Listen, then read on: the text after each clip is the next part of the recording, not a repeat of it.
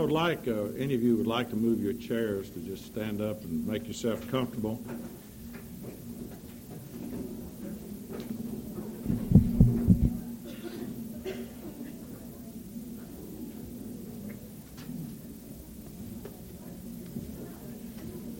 As Martha has said, this, um, this is difficult to read. Uh, it, as Shakespeare is difficult to read. I love Shakespeare, and I majored in English in college, and and uh, and yet I I find that if I read Shakespeare aloud, I get into it and I understand it. The same is true with uh, Pilgrim's Progress. A lot of of uh, works of that period, because books were rather scarce, were written to be read aloud so consequently they read better aloud.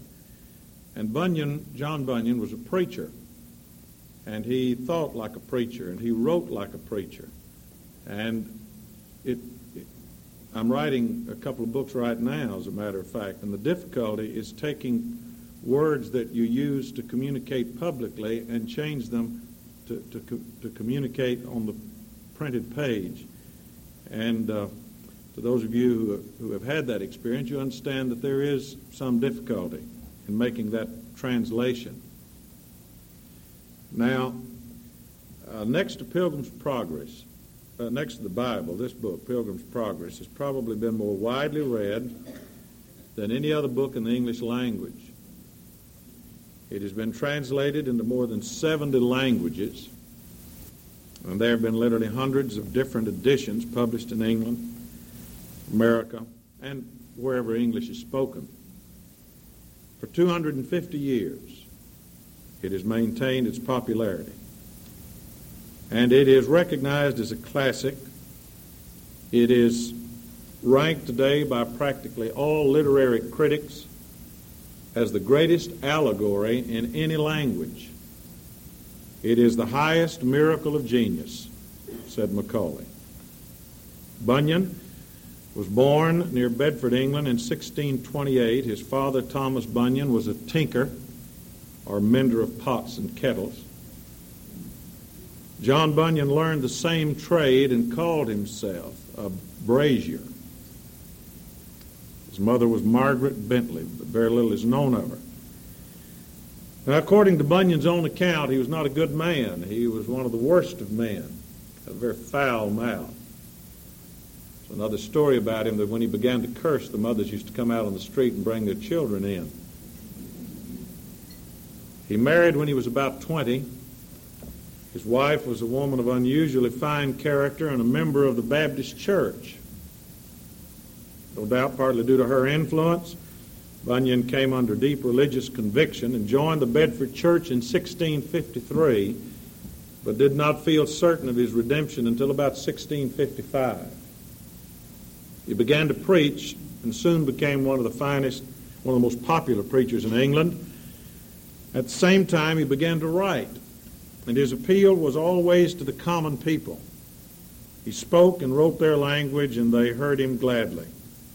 Soon he attracted the attention of some of the ministers of the Church of England. They took offense at his attacks upon them and uh, their ways of living. And so on November the 12th, 1660, Soon after Charles II became king, he was arrested and confined in the county jail in Bedford, and here he remained with occasional intervals of freedom for 12 years.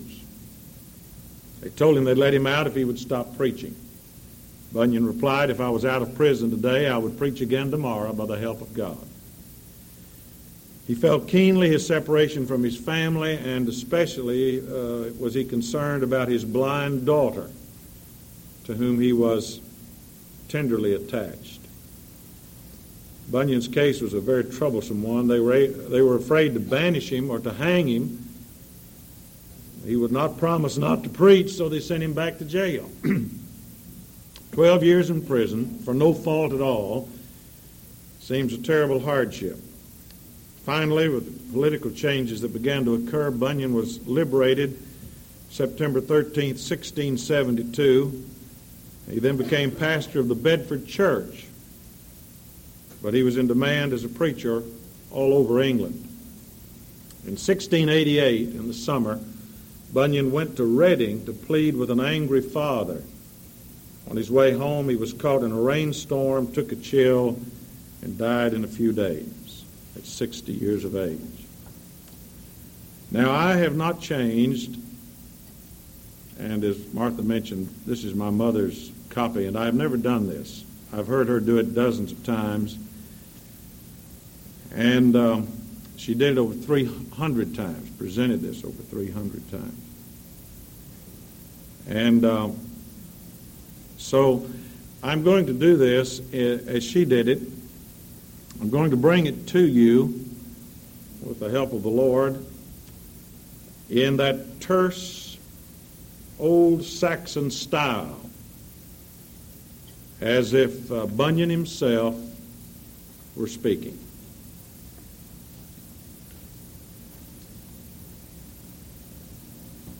As I walked through the wilderness of this world, I lighted on a certain place where was a den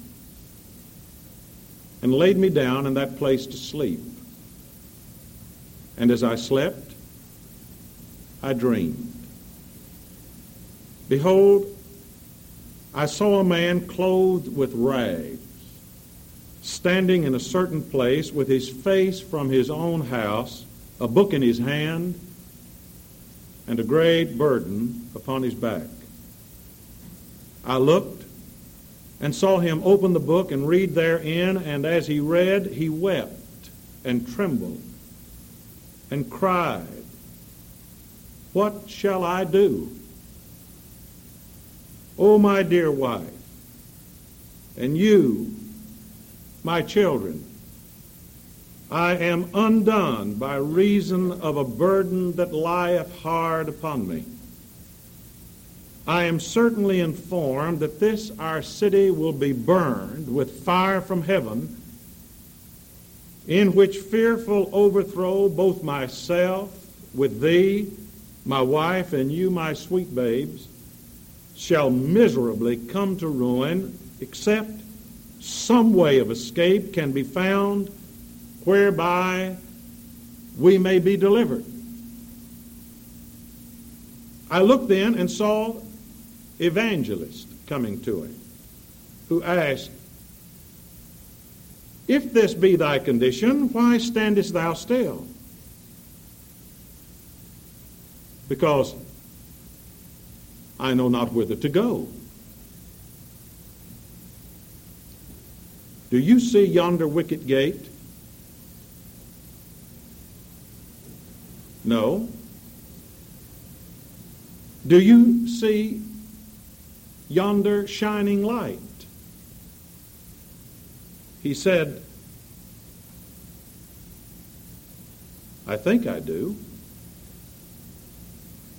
Keep that light in your eye and go up directly thereto so shalt thou see the gate, at which when thou knockest it shall be told thee what thou shalt do. So I saw in my dream that the man began to run. His wife and children began to cry after him to return, but the man put his fingers in his ears and ran on, crying, Life, life, eternal life.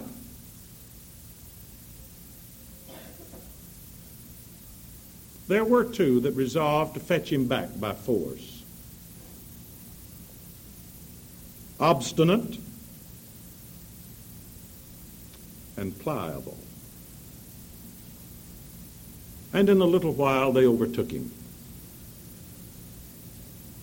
Be content, good neighbors, and go along with me. What said obstinate? Leave our friends and comforts behind us? Tush, said obstinate. Away with your book. Will you go back with us or no? No, not I, because I have put my hand to the plow.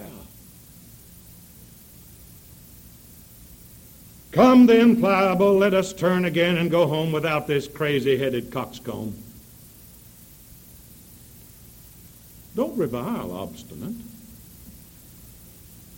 my heart inclines to go with my neighbor. Come, Pliable. I'm glad you are persuaded to go along with me. Now, I saw in my dream that Christian and Pliable drew nigh to a very miry slough that was in the midst of the plain, and they, being heedless, did both fall suddenly into the bog. The name of the slough was Despond. Here, therefore, they wallowed for a time, being grievously bedaubed with the dirt. Is this the happiness you told me of? said Pliable. If I get out again with my life, you shall possess the brave country alone for me. And with that, he gave a desperate struggle or two and got out of the mire on that side of the slough which was next to his own house. So away he went. And Christian saw him no more. Wherefore, Christian was left to tumble in the slough of despond alone. But he still endeavored to struggle to that side of the slough which was next to the wicket gate. I beheld in my dream that a man came to him whose name was Help, and asked, Why did you not look for the steps? Give me thine hand. This miry slough is such a place as cannot be mended. As the sinner is awakened by his lost condition, there arise in his soul many fears and doubts and apprehensions, which all get together and settle in this place. True, there are, by the direction of the lawgiver, certain good and substantial steps placed, but men through the dizziness of their heads, step aside. Now, as Christian was walking by himself, he espied Mr. Worldly Wise Man. How now, good fellow? Whither away after this burdened manner?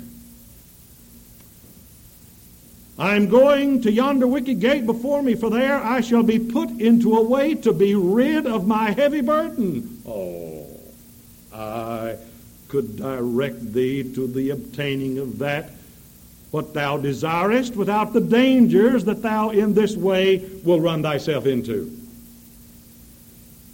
Why, in yonder village, the village is named Morality there dwells a gentleman whose name is legality. A very judicious man that has skill to help men off with such burdens as thine.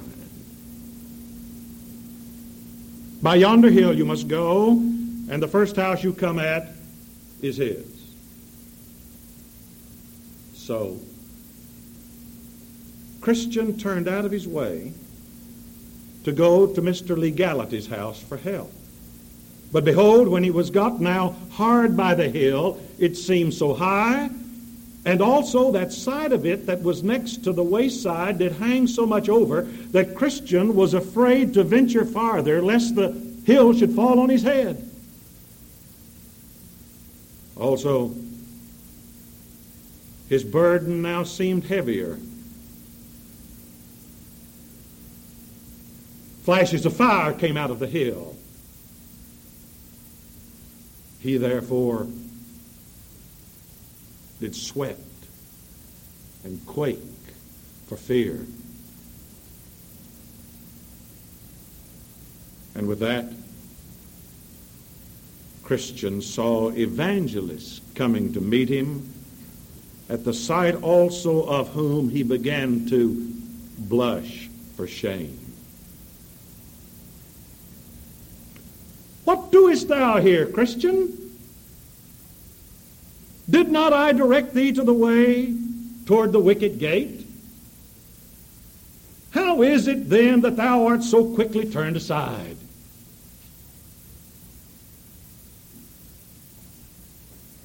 Oh, evangelist, is there any hope? May I now go back and go up to the wicket gate? May my sins be forgiven.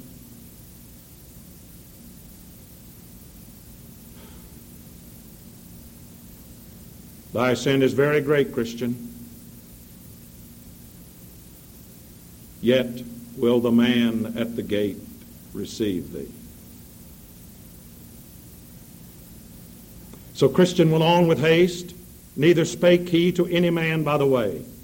Now, over the gate there was written, Knock, and it shall be opened unto you. He knocked, therefore, more than once or twice, saying, I am come from the city of destruction, but am going to Mount Zion. If you're willing to let me in, I am willing with all my heart, said Goodwill. An open door is set before thee now, and no man can shut it. Look before thee. Dost thou see the narrow way? It is as straight as a rule can make it.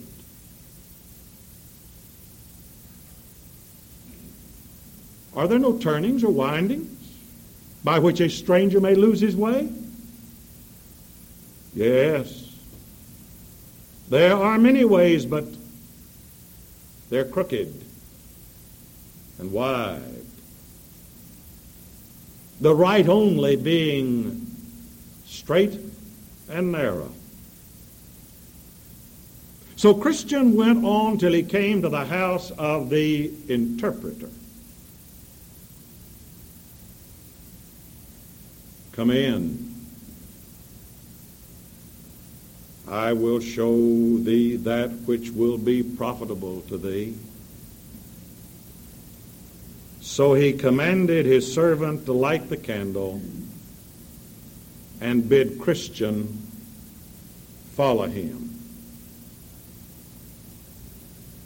So interpreter took Christian by the hand and led him into a very dark room where there sat a man in an iron cage.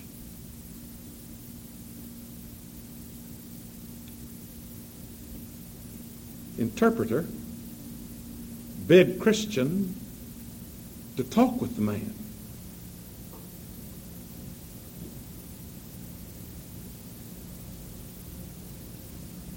What art thou?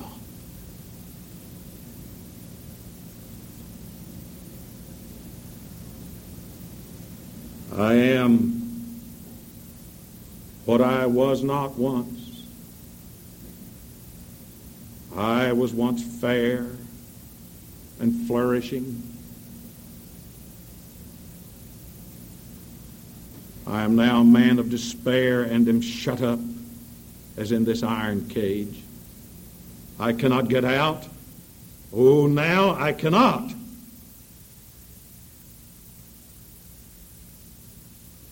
I left off to watch and to be sober. I laid the reins upon the neck of my lusts, but now every one of those things bite me and gnaw me like burning worms. I tempted the devil and he has come to me. I have provoked God to anger. And he has left me. I have so hardened my heart that I cannot repent. There now remains to me nothing but threatenings, dreadful threatenings, fearful threatenings of certain judgment and fiery indignation which shall devour me.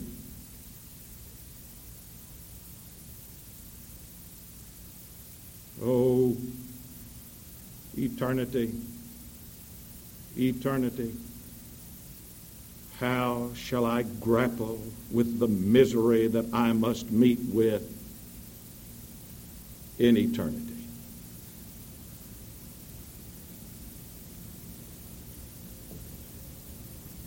Now I saw in my dream that the highway up which Christian was to go was fenced on either side with a wall that was called salvation.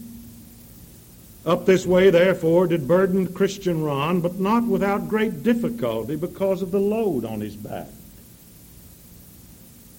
He ran thus till he came to a place somewhat ascending, and upon that place stood a cross, and a little below a sepulchre.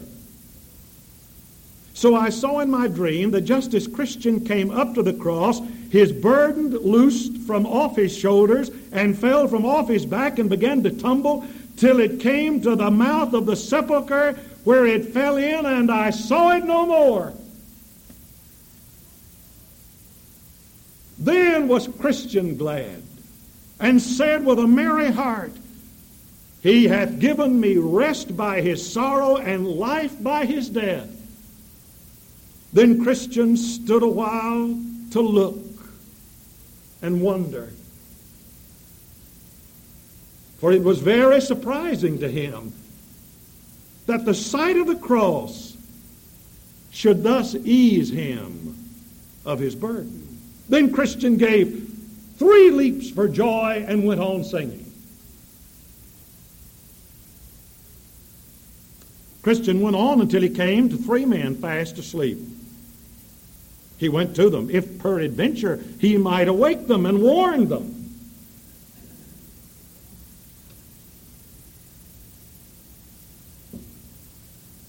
Simple said,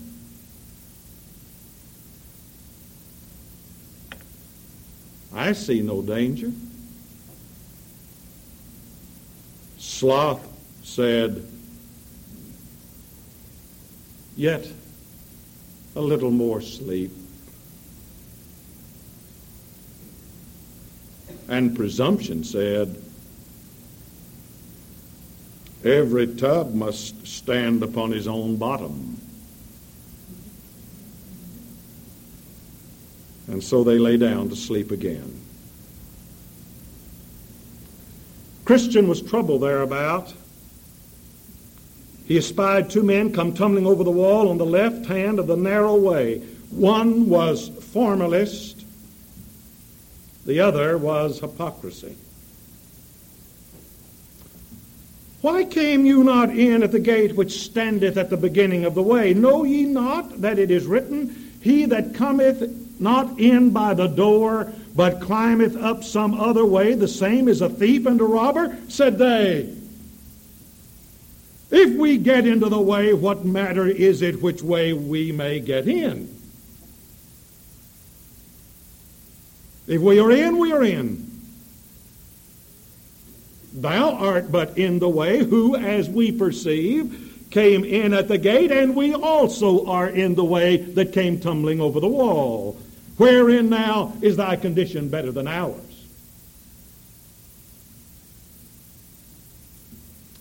I walk by the rule of my master.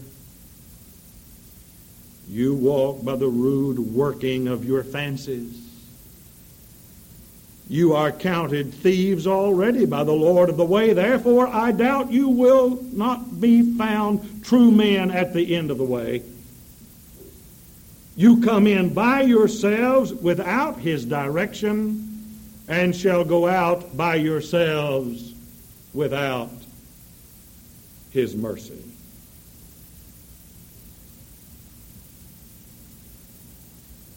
But now,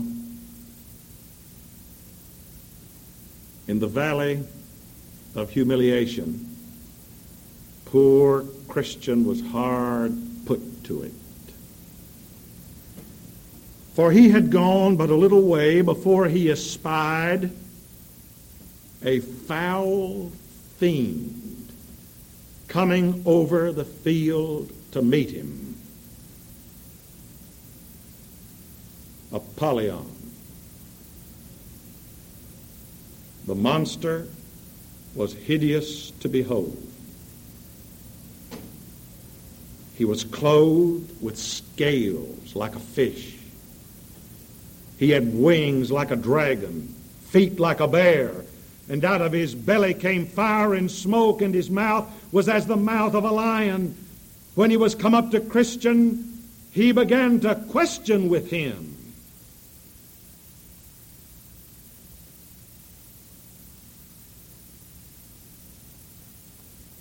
I was indeed born in your dominion, Apollyon.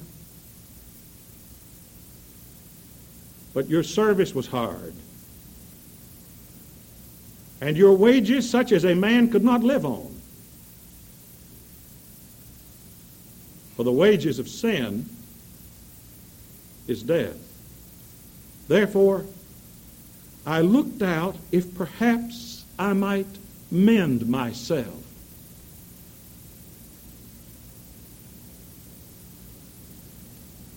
Neither will I as yet lose thee, Christian. Then did Christian draw his sword, for he saw it was time to bestir him. And Apollyon as fast made at him, throwing darts as thick as hail, which wounded Christian in the head, the hand, and the foot. This made Christian give back a little. Apollyon followed his work amain till Christian was almost quite spent. Then Apollyon, espying his opportunity, began wrestling with him, gave him a dreadful fall. And with that, Christian's sword flew out of his hand. Apollyon cried, I am sure of thee now.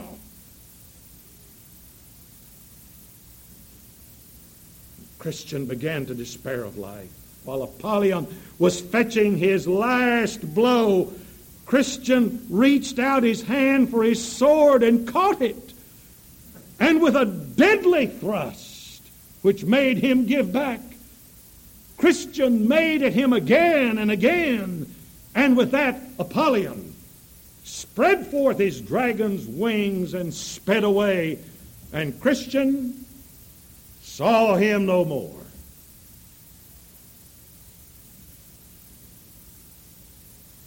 Now, as Christian went on his way, he saw faithful before him. And putting to all his strength, he quickly got up with faithful and did also overrun him. So the last was first. Then did Christian vaingloriously smile because he had gotten the start of his brother. But not taking good heed to his feet, he suddenly stumbled and fell and could not rise again until Faithful came up to help him. Then I saw in my dream they went very lovingly on together and had sweet discourse of all things that had happened to them.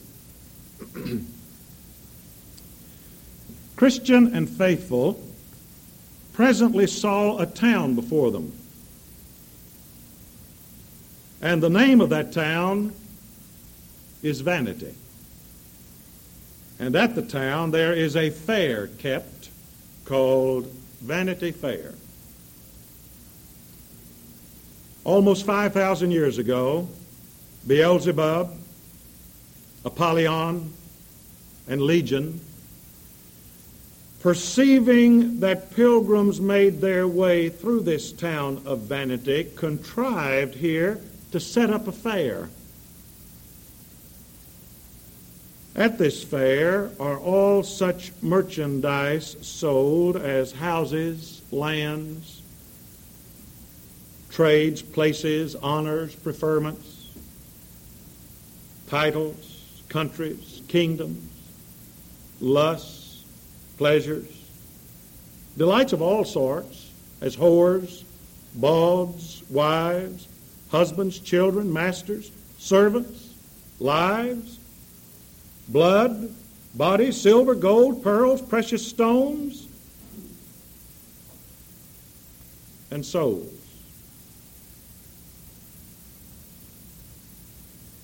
The Prince of Princes himself, when here, went through this town to his own country. Beelzebub showed him all the kingdoms of the world, that he might, if possible, allure that blessed one to buy some of his vanities. Now, even as Christian and faithful entered into the fair, all the people in the fair were moved, and the town itself, as it were, in a hubbub about them. One mockingly said, What will you buy? We buy the truth. At that, there was an occasion taken to despise the men the more. Then, a convenient time being appointed, they brought Christian and faithful forth to trial. The judge's name was Lord Hategood. There came three witnesses.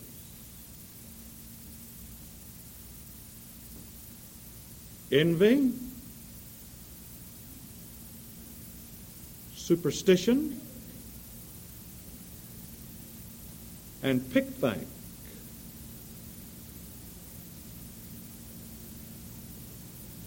When they had said what they had to say against him,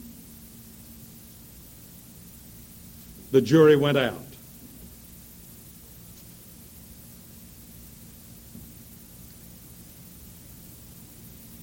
Mr. Blind Man, the foreman, said, I see clearly that this man is a heretic. Then said Mr. No Good, Away with such a fellow from off the earth. Aye, said Mr. Malice, for I hate the very look of him.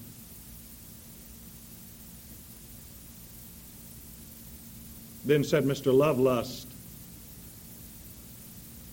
I could never endure him. Nor I, said Mr. Live Loose, for he would always be condemning my ways. Hang him, hang him, said Mr. Heady.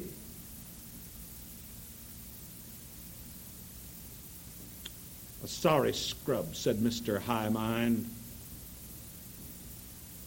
My heart riseth against him, said Mr. Enmity. He's a rogue, said Mr. Liar. Hanging is too good for him, said Mr. Cruelty. Let us dispatch him out of the way, said Mr. Hatelight. Then said Mr. Implacable, Let us bring him in guilty of death.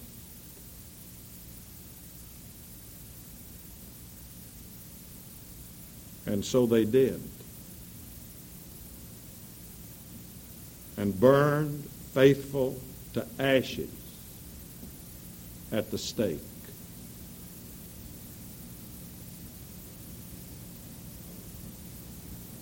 Now I saw behind the multitude a chariot and horses waiting for faithful who straightway was carried up through the clouds with sound of trumpet, the nearest way to the celestial gate. But as for Christian, he was remanded back to prison for a time. He escaped them and went his way. Now I saw in my dream that Christian went forth not alone, for there was one whose name was Hopeful, who joined himself unto him. Now, a little before them was a meadow and a stile to go over into it. That meadow is called Bypath Meadow. When they were gone over, they found it very easy to their feet. But behold, the dark came on. They could not, with all the skill they had, get again to the stile that night. Now there was not far from the place where they lay a castle called Doubting Castle, the owner whereof was Giant Despair. Wherefore he, getting up in the morning early, and walking up and down in his fields, caught Christian and Hopeful asleep in his grounds, drove them before him, and put them into a very dark dungeon. Then he falls upon them and beat them fearfully, and counseled them to make away with themselves. If not within ten days, I will destroy you.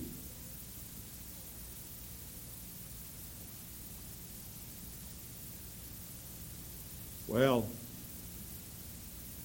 on Saturday about midnight, they began to pray. A little before it was day, Christian cried, What a fool!